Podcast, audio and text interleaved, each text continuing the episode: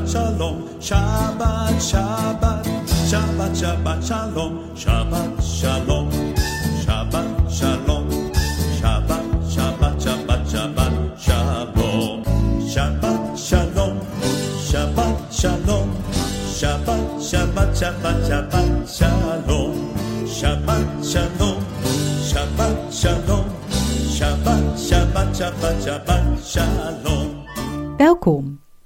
Dit is het leerhuis van Radio Israël. Met elke week de bespreking van een gedeelte uit de eerste vijf boeken van de Bijbel, de Torah, de Haftarah en het Nieuwe Testament. De presentatie is deze week in handen van Tony Jurg. Welkom bij weer een nieuwe aflevering van het Leerhuis op Radio Israël. Deze Shabbat willen we stilstaan bij de volgende gedeelten. Uit de Torah, de eerste vijf boeken van de Bijbel, uit Deuteronomium, Devarim, het gedeelte dat in de meeste vertalingen als hoofdstuk 29 vers 10 wordt aangegeven, tot aan hoofdstuk 30 vers 20.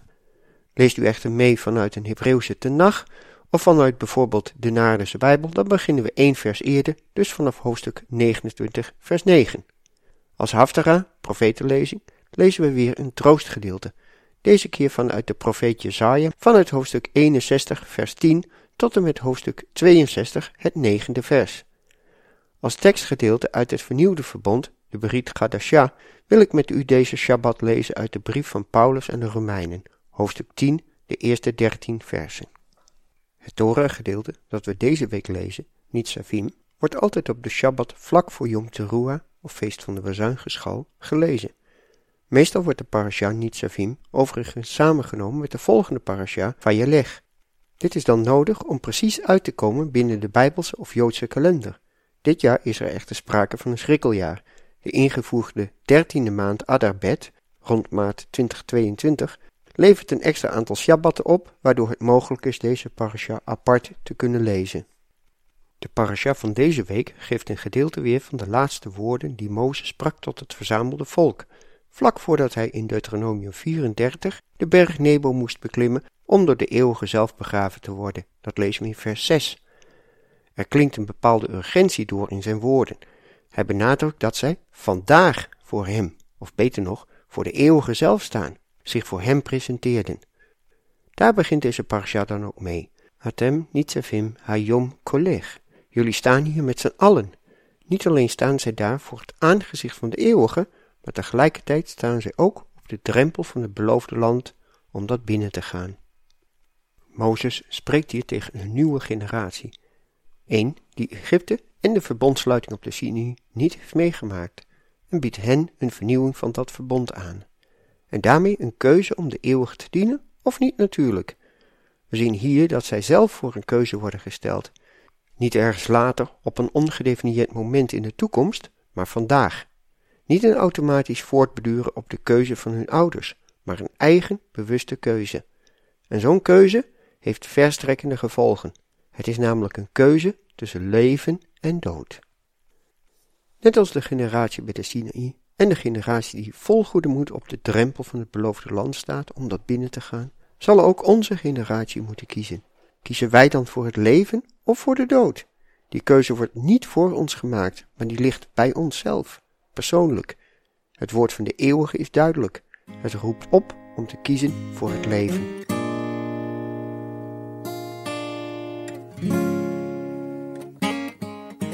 A choice is set before you now. Living or dying, blessing or cursing. And know the time has come around to turn from your fighting and rest in His mercy. Choose life that you might live life that he gives, he gives you forever. Choose life the way that is true from the one who chose you, your Father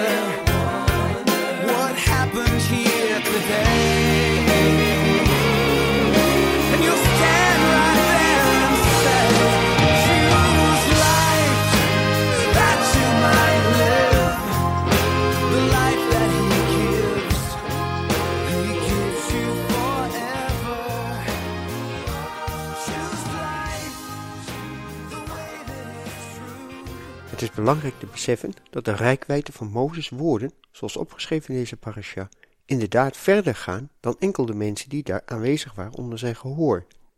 In Deuteronomium 29 vers 14 lezen we het cryptische, want ik sluit het verbond met degenen die hier vandaag aanwezig staan voor de eeuwige en degenen die hier niet vandaag bij ons zijn. Rashi meent op grond van deze tekst dat het verbond ook voor en met de toekomstige generatie gesloten werd. Als de tekst heel letterlijk wordt gelezen, dan zou je kunnen concluderen dat het verbond enkel was gesloten met de mensen die er toen bij waren en met die enkeling die op dat moment toevallig er niet bij waren.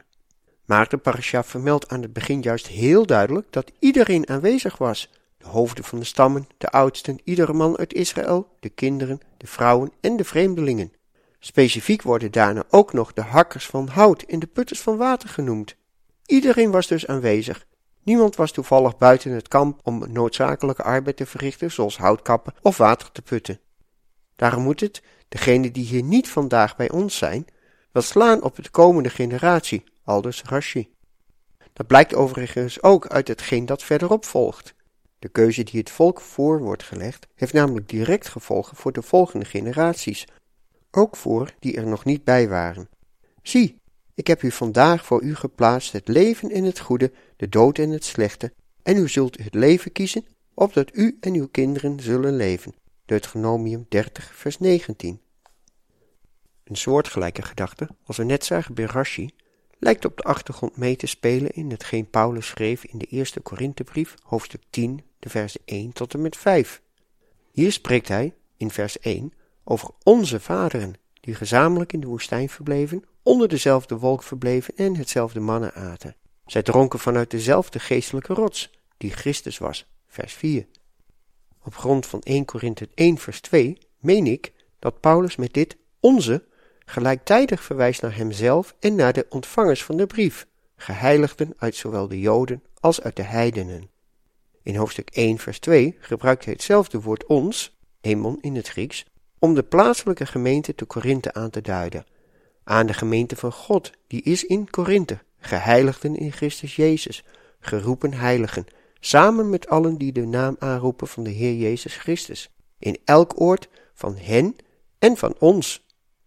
En daarmee worden de mensen die samen met Mozes door de woestijn trokken, niet enkel voorvaders van het Joodse deel van de gemeente van Korinthe, maar ook voorvaders voor dat deel van de gemeente dat afkomstig was uit de heidenen. Voor degenen die van buiten dat verbond afkomstig waren dus. En zo wordt het handelen van hun biologische of geestelijke voorouders als een voorbeeld hun in herinnering gebracht. Als mens, beperkt door haar vastzitten binnen tijd en ruimte, zijn al deze zaken soms moeilijk te bevatten. Hoe zet de eeuwige via Mozes, zo'n drieënhalf millennium terug, daar in die woestijn, nu een verbond kunnen zijn aangegaan met ons, die nu leven in Nederland, of waar u ook maar woont. Maar dan is het belangrijk om te beseffen dat de eeuwige niet alleen eeuwig is, maar ook als het ware boven of zelfs buiten de tijd staat. En hoe we dat ook willen beschrijven in filosofische termen, vaststaat dat de tijd anders van aard is voor de eeuwige dan voor ons. Als schepselen zijn wij onderworpen aan de beperkingen van tijd en ruimte en daarmee ook beperkt in ons voorstellingsvermogen. Beperkingen die niet opgaan voor de eeuwige. En daarmee is het zeker mogelijk dat hij dat verbond, in ons verstaan als historisch en plaatsgebonden, toch veel universeler en tijdlozer is aangegaan, met alle generaties. Voor we verder gaan, laten we eerst luisteren naar een klein gedeelte van het lied El Afotenu, de God van onze vaderen.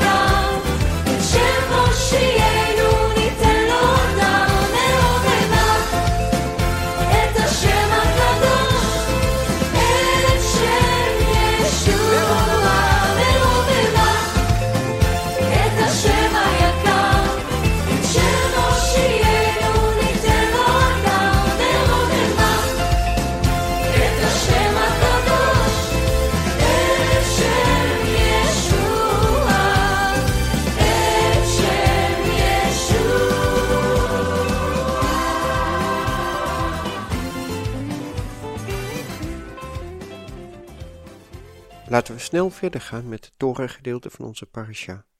In Deuteronomium 30, vers 11 tot en met 20 lezen we hoe Mozes de mensen mee op weg neemt, uitdaagt als het ware, om die beslissende keuze van gehoorzaamheid te nemen. Hij stelt daar dat het gebod niet ver weg is, niet ergens in de hemel en daarmee onbereikbaar, of ergens aan de overzijde van de zee. Nee, het is heel anders. Het is juist heel dichtbij. Het is in je hart en in je mond. Je kan het doen. En vers 16 geeft aan dat het gebod is hem liefhebben door in zijn wegen te wandelen, zijn geboden en inzettingen te onderhouden. Dan ga je leven en word je talrijk. Hij, de eeuwige, gaat je zegenen. Paulus haalt dit gedeelte aan in Romeinen 10, versen 6 tot en met 8. Een van die schriftgedeelten waar veel gelovigen uit concluderen dat er een tegenstelling zou zijn tussen wet en genade, werken en geloof. Laten we daarom eerst eens Romeinen 10, vers 4 tot en met 10 samen lezen. Ik lees dit vanuit de NBG 51, omdat de wijze waarop de tekst hier is geformuleerd tot op de dag van vandaag nog steeds sterk doorwerkt in het verstaan van veel gelovigen. Want Christus is het einde der wet, tot gerechtigheid voor ieder die gelooft. Want Mozes schrijft, de mens die de gerechtigheid naar de wet doet, zal daardoor leven.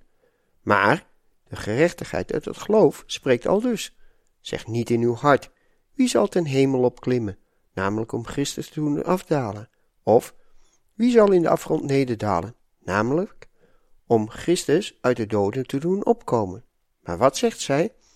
Nabij u is het woord, in uw mond en in uw hart, namelijk het woord des geloofs, dat wij prediken. Want indien gij met uw mond beleidt dat Jezus Heer is, en met uw hart gelooft dat God hem uit de doden heeft opgewekt, zult gij behouden worden. Want met het hart gelooft men tot gerechtigheid en met de mond beleidt men tot behoudenis. In de tekst die ik net heb voorgelezen klinkt een scherpe tegenstelling tussen gerechtigheid naar de wet en gerechtigheid uit het geloof, alsof het twee totaal verschillende werelden zijn die elkaar radicaal uitsluiten. Maar klopt dat idee? Is dat wat Paulus hier schreef? Ik meen dat de Griekse tekst geen aanleiding geeft voor zo'n scherpe tegenstelling tussen vers 5 en 6. Vers 6 begint met het Griekse heden ek pisteos. Het woordje de is in de meeste vertalingen vertaald als maar, en het wekt daarmee de indruk dat de rechtvaardiging uit de wet, het Griekse nomu, wat hier zeker te verstaan is als Torah, en de rechtvaardiging uit het geloof lijnrecht tegenover elkaar zouden staan. Echter, het Griekse de is veel neutraler van aard. Het verbindt twee zinsdelen met elkaar en drukt daarbij een onderlinge relatie uit tussen deze twee zinsdelen. En de aard van die relatie kan zowel een tegenstelling als een doorlopende lijn zijn. Zou Paulus er zeker van willen zijn dat wij dit verstaan als tegenstelling, dan had hij daar ook een ander Grieks woord tot zijn beschikking, Allah. Maar stel nu eens dat hij hier inderdaad maar bedoelde, en dat dit als een tegenstelling zou zijn bedoeld dan zou daarmee toren tegenover geloof staan, als het ware elkaar uitsluiten. Een populaire gedachte overigens. Maar zulk verstaan levert in dit schriftgedeelte een groot logisch probleem op. Dat is niet moeilijk te zien. Leest u maar mee in Romeinen 10 vanaf vers 5. Daar staat, want Mozes schrijft over de rechtvaardiging uit de wet. De mens die alles zal doen, zal door haar leven. Dat is een aanhaling uit Leviticus 18 vers 5. En dan in Romeinen 10, vers 6 vervolgen we met maar. De rechtvaardiging uit geloof zegt het zo. Zeg niet in je hart wie zal opklimmen naar de hemel. En dat is een aanhaling uit Deuteronomium 30, vers 12, geschreven door diezelfde Mozes. En in Romeinen 10, vers 8 haalt Paulus nog een gedeelte uit Deuteronomium 30, vers 14 aan. Beide kanten van de vermeende tegenstelling zijn gebaseerd op Mozes. Spreekt Mozes zichzelf dan tegen? Ik meen van niet. Ik meen dan ook dat de enige logische wijze om Romeinen 10 vers 6 te verstaan is het te lezen als een en de rechtvaardiging uit geloof, etc. Of wellicht beter misschien, des te meer de rechtvaardiging uit geloof, etc. Hoe is die onterecht veronderstelde tegenstelling tussen Torah en geloof dan zo prominent in onze vertalingen terechtgekomen? Dat heeft onder meer te maken met Romeinen 10, vers 4. Lang is dit vertaald op een wijze zoals we lazen in de NBG 51. Want Christus is het einde der wet, tot gerechtigheid voor ieder die gelooft. Maar dat is een eenzijdig en dogmatisch gekleurde vertaling van het Griekse woord telos. Inderdaad is het mogelijk dit woord te vertalen als einde, zoals dat is gedaan in de NBG 51. Maar het is taalkundig gezien evenzo te vertalen met doel. Op sommige plekken is dit zelfs de enige valide optie, zoals het telos in 1 Timotheus 1 vers 5, waar vertalen met einde absurd zou zijn. Gelukkig hebben verschillende moderne vertalingen deze storende fout in vers 4 al gecorrigeerd. Zo spreken vertalingen als NBV, HSV en Nadense Bijbel hierover doel of einddoel. Is er overigens wel een tegenstelling tussen Torah, onderricht, en genade die we ontvangen op grond van bekering, inkeer, teshuva?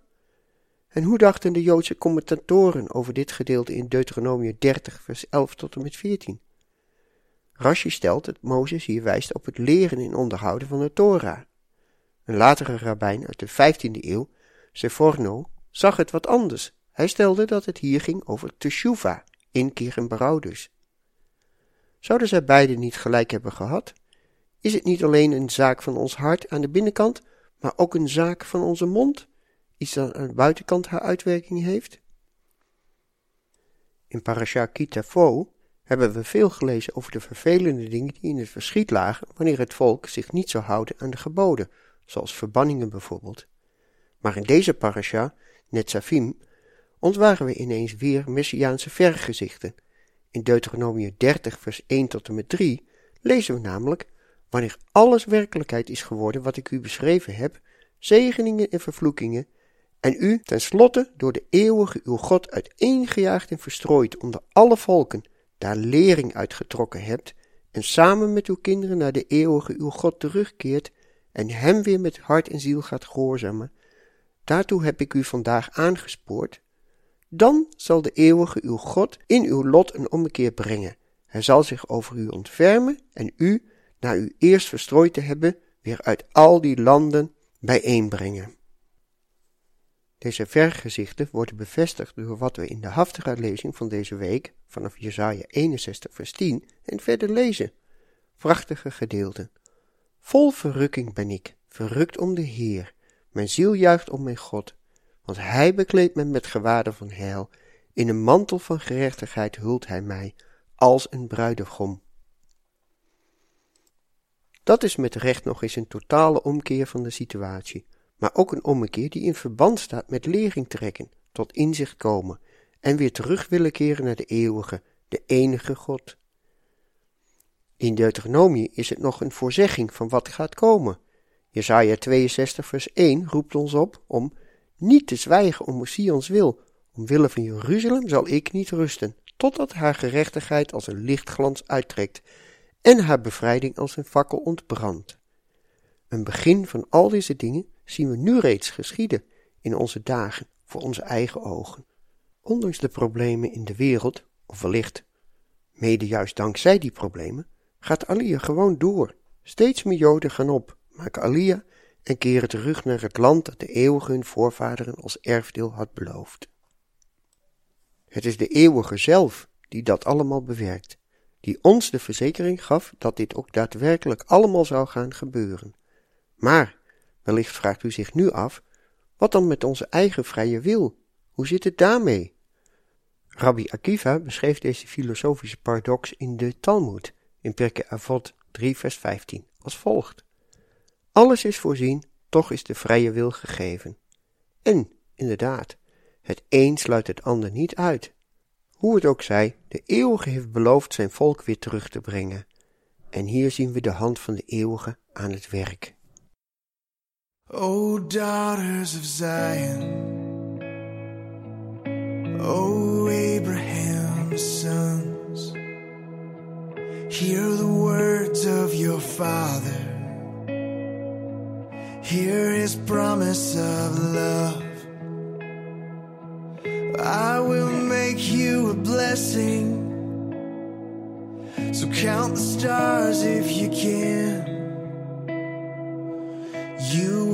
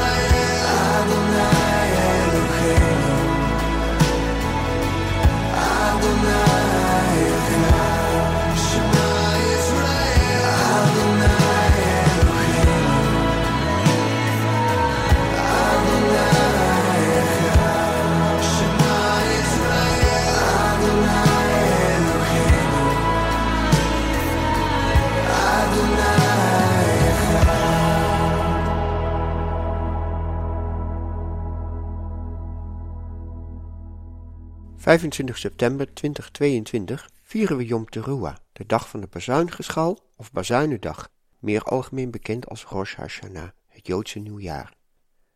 Yom Teruah is het eerste van een serie vlak op elkaar volgende najaarsfeesten binnen de jaarlijkse Bijbelse kalender. Maar Yom Teruah is ook het eerstvolgende vastgestelde tijd, Moed, welke Yeshua gaat vervullen op de kalender van de wereldgeschiedenis. Binnen de Joodse traditie luidt Yom Teruah ook het begin in van de periode van tien dagen tot aan Yom Kippur, Grote Vizoendag. Deze tien dagen worden de onzagwekkende dagen genoemd. Een tijd speciaal apart gezet voor Teshuvah, bekering, als geestelijke voorbereiding op die andere grote dag, Yom Kippur, om af te rekenen met wat de ontmoeting met de eeuwige en elkaar zou kunnen verhinderen. In de tijd dat de tabernakel en de tempel nog functioneerden, was op Yom Kippur de hoofdrol weggelegd voor de hoge priester. Terwijl hij in het heiligdom zijn taken uitvoerde, wachtte buiten het volk in spanning af. Het was zelfs niet eens zeker of de hoge priester levend uit dat heilige der heiligen zou terugkeren.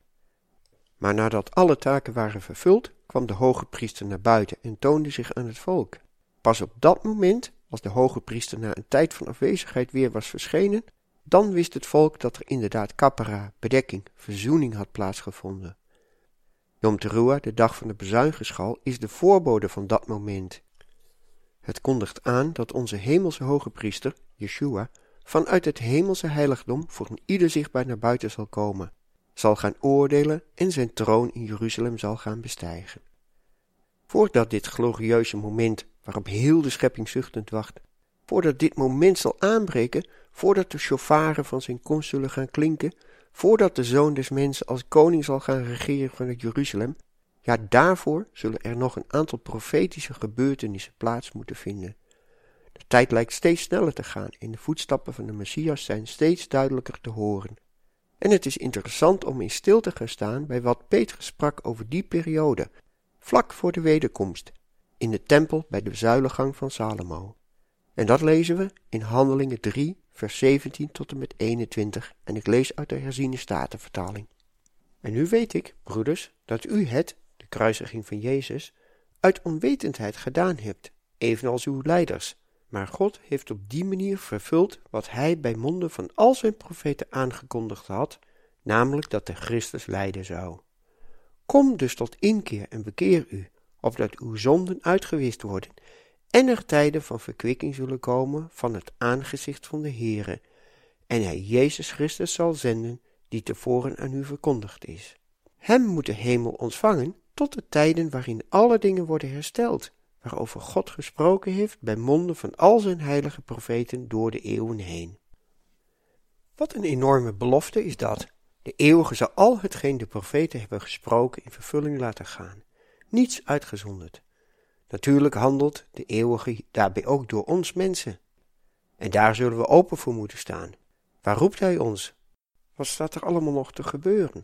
Daarover zijn veel verschillende ideeën, waar ik nu niet op in zal gaan. Wat helder is, is de eerste opdracht die we allemaal ontvangen.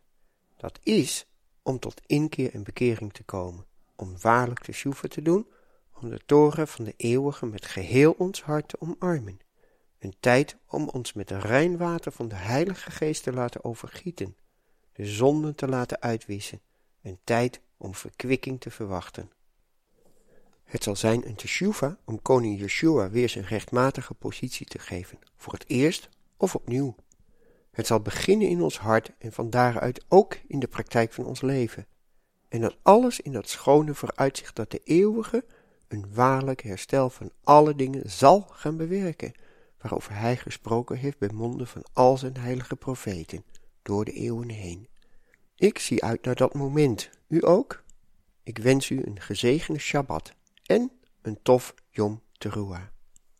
U heeft geluisterd naar het Leerhuis van Radio Israël, een programma waarin elke week een gedeelte uit de Torah, de Haftarah en het Nieuwe Testament wordt gelezen en besproken. Wilt u het programma nog eens naluisteren, dan kan dat. Ga naar radioisrael.nl en klik onder het kopje radio op uitzending gemist. Shalom, Shabbat, Shabbat, Shabbat, Shalom, Shabbat, Shabbat, Shabbat, Shalom, Shabbat, Shalom,